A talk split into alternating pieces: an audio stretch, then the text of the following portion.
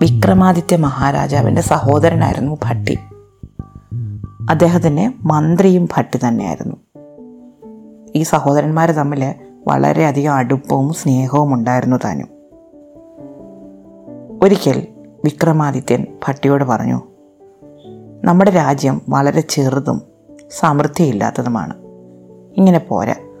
നമുക്ക് നമ്മുടെ രാജ്യം വളരെയധികം വിപുലീകരിക്കണം. അതുകൊണ്ട് വളരെ വിശാലമായ ഒരു സ്ഥലം കണ്ടുപിടിക്കണം. എനിക്ക് വെറുതെ ഒരു സ്ഥലം പോരാ. അത് ഒരു പർവതത്തിന് അരികിലുള്ളതായിരിക്കണം. ഒരുപാട് വിസ്താരമുള്ള സ്ഥലമായിരിക്കണം. അതിന്റെ നടുക്കുകൂടി ഒരു നദിയും ഒഴുകണം.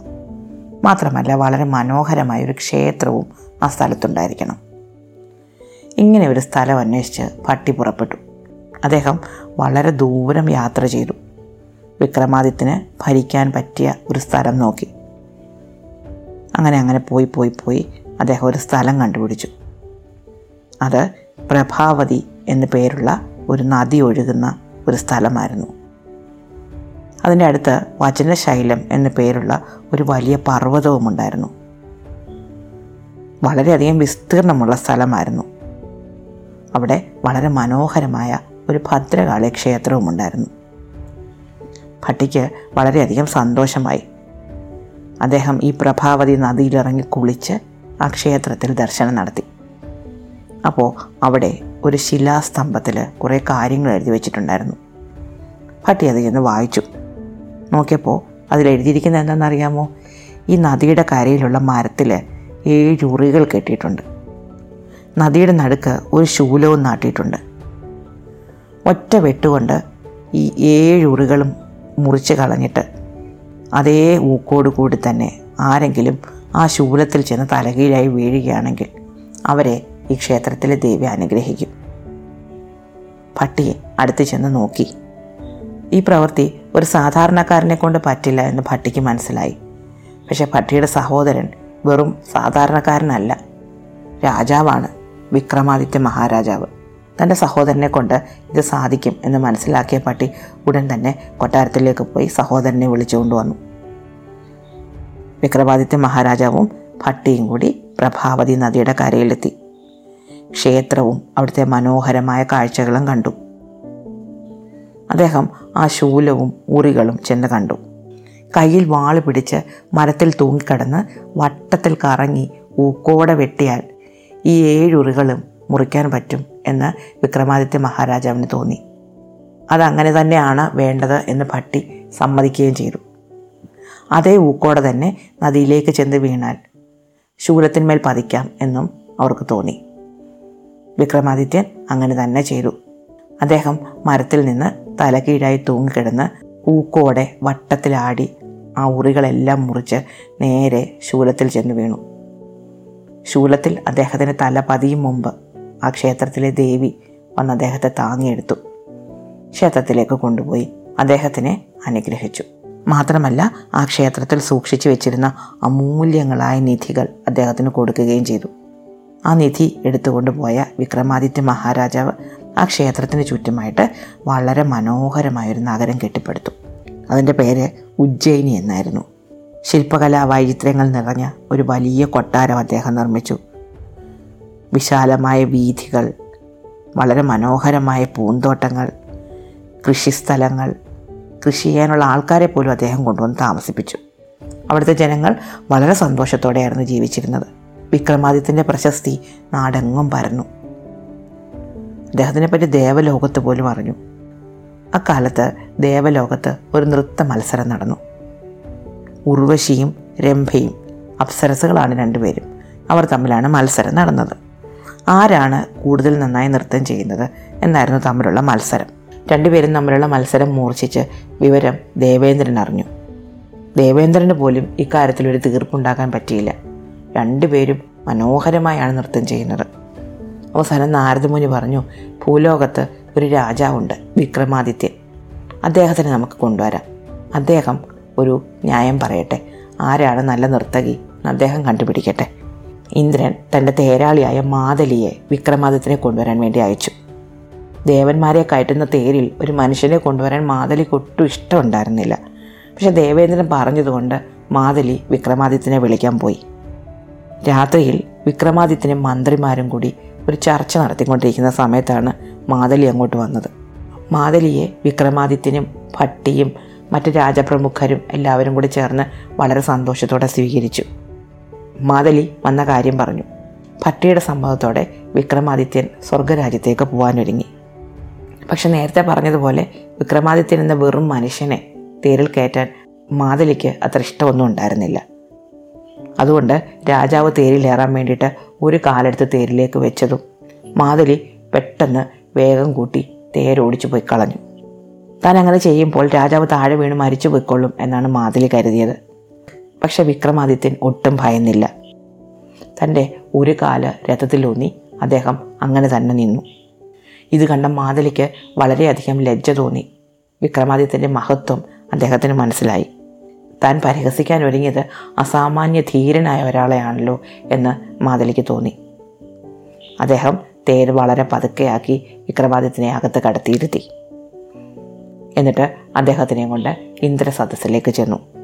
ഇന്ദ്രനും മറ്റു ദേവന്മാർക്കും വിക്രമാദിത്യനെ വളരെയധികം ഇഷ്ടപ്പെട്ടു. അദ്ദേഹത്തിന് താമസിക്കാനായി ഒരു രാജമന്ദിരം തന്നെ ഇന്ദ്രൻ കൊടുത്തു. അവിടെ പതിനഞ്ച് ദിവസം വിക്രമാദിത്യൻ താമസിച്ചു. പതിവായി ഇന്ദ്ര സദസ്സിലെത്തി അവിടുത്തെ വാദപ്രതിവാദങ്ങൾ കേട്ടു. വല്ലപ്പോഴുമൊക്കെ തന്റെ അഭിപ്രായങ്ങൾ പങ്കുവെക്കുകയും ചെയ്തു. അങ്ങനെ അദ്ദേഹം തന്റെ ആശയങ്ങൾ പങ്കുവെച്ചപ്പോഴൊക്കെ അദ്ദേഹത്തിന്റെ പാണ്ഡിത്യം ദേവന്മാർക്ക് മനസ്സിലാകുകയും ചെയ്തു. അങ്ങനെ ഉർവശിയും രംഭയും കൂടിയുള്ള നൃത്ത മത്സരത്തിന്റെ ദിവസം വന്നു.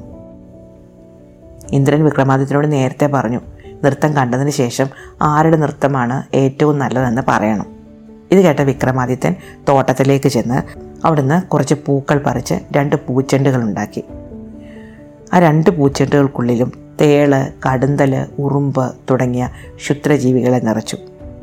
നൃത്ത മത്സരം ആരംഭിക്കാൻ ഒരുങ്ങിയതും വിക്രമാദിത്യൻ അങ്ങോട്ട് കടന്നു ചെന്ന് രംഭയുടെ കയ്യിലും ഉർവശിയുടെ കയ്യിലും ഓരോ പൂച്ചെണ്ടുകൾ കൊടുത്തു. എന്നിട്ട് പറഞ്ഞു ഒഴിഞ്ഞ കൈയുമായി നൃത്തം വെക്കുന്നതിനേക്കാളും നല്ലത് ഈ പൂച്ചെണ്ടുകൾ പിടിച്ചുകൊണ്ട് നൃത്തം വെക്കുന്നതാണ്. അങ്ങനെ നൃത്തം തുടങ്ങി. രംഭ പൂച്ചെണ്ട് മുറുകെ പിടിച്ചിരുന്നു. കൈകളുടെ മുറുക്കം കൂടിയപ്പോൾ അതിനുള്ളിൽ ഒളിച്ചിരുന്ന ജീവികൾ പുറത്തേക്ക് വന്നു തുടങ്ങി. അവ അവളെ കടിക്കാനും കുത്താനും ആരംഭിച്ചു. രംഭ പൂച്ചെണ്ട് വലിച്ചെറിഞ്ഞു. നൃത്തം ആകെ അലങ്കോലപ്പെട്ടു. എന്നാൽ ഉർവശിയാകട്ടെ. ചെണ്ടിൽ മൃദുലമായി പിടിച്ചുകൊണ്ട് നൃത്തം ചെയ്തുകൊണ്ടേയിരുന്നു.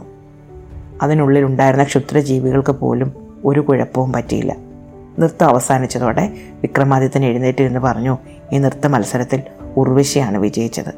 താൻ എങ്ങനെയാണ് നല്ല നർത്തകിയെ തിരഞ്ഞെടുത്തത്? എന്ന് വിക്രമാദിത്യൻ ദേവേന്ദ്രനോട് വെളിപ്പെടുത്തി കൊടുക്കുകയും ചെയ്തു.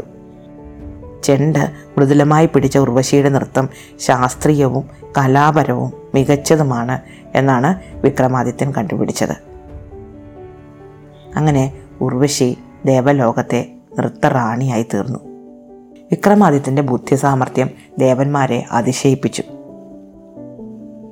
അവരെല്ലാവരും വിക്രമാദിത്യനെ അഭിനന്ദിച്ചു. കുറേ ദിവസങ്ങൾക്ക് ശേഷം വിക്രമാദിത്യൻ നാട്ടിലേക്ക് തിരിച്ചു പോകാൻ ഒരുങ്ങി അപ്പോൾ അദ്ദേഹത്തിന് ദേവേന്ദ്രൻ സമ്മാനമായി കൊടുത്തതാണ്. മുപ്പത്തിരണ്ട് പടികളും ഓരോ പടികളിലും ഓരോ സാല പഞ്ചികമാരുമുള്ള മനോഹരമായ സിംഹാസനം. മാത്രമല്ല ദേവേന്ദ്രൻ അദ്ദേഹത്തിനൊരു അനുഗ്രഹം കൊടുക്കുകയും ചെയ്തു. ഈ സിംഹാസനത്തിലിരുന്ന് ആയിരം കൊല്ലം രാജഭരണം നടത്തുമാറാവട്ടെ എന്നായിരുന്നു ആ അനുഗ്രഹം. അനുഗ്രഹം വാങ്ങി സിംഹാസനവുമായി വിക്രമാദിത്യൻ നാട്ടിലേക്ക് തിരിച്ചു വന്നു ഉജ്ജയിനിയിലേക്ക്. ഭട്ടിയോട് വിവരങ്ങളെല്ലാം പറഞ്ഞു.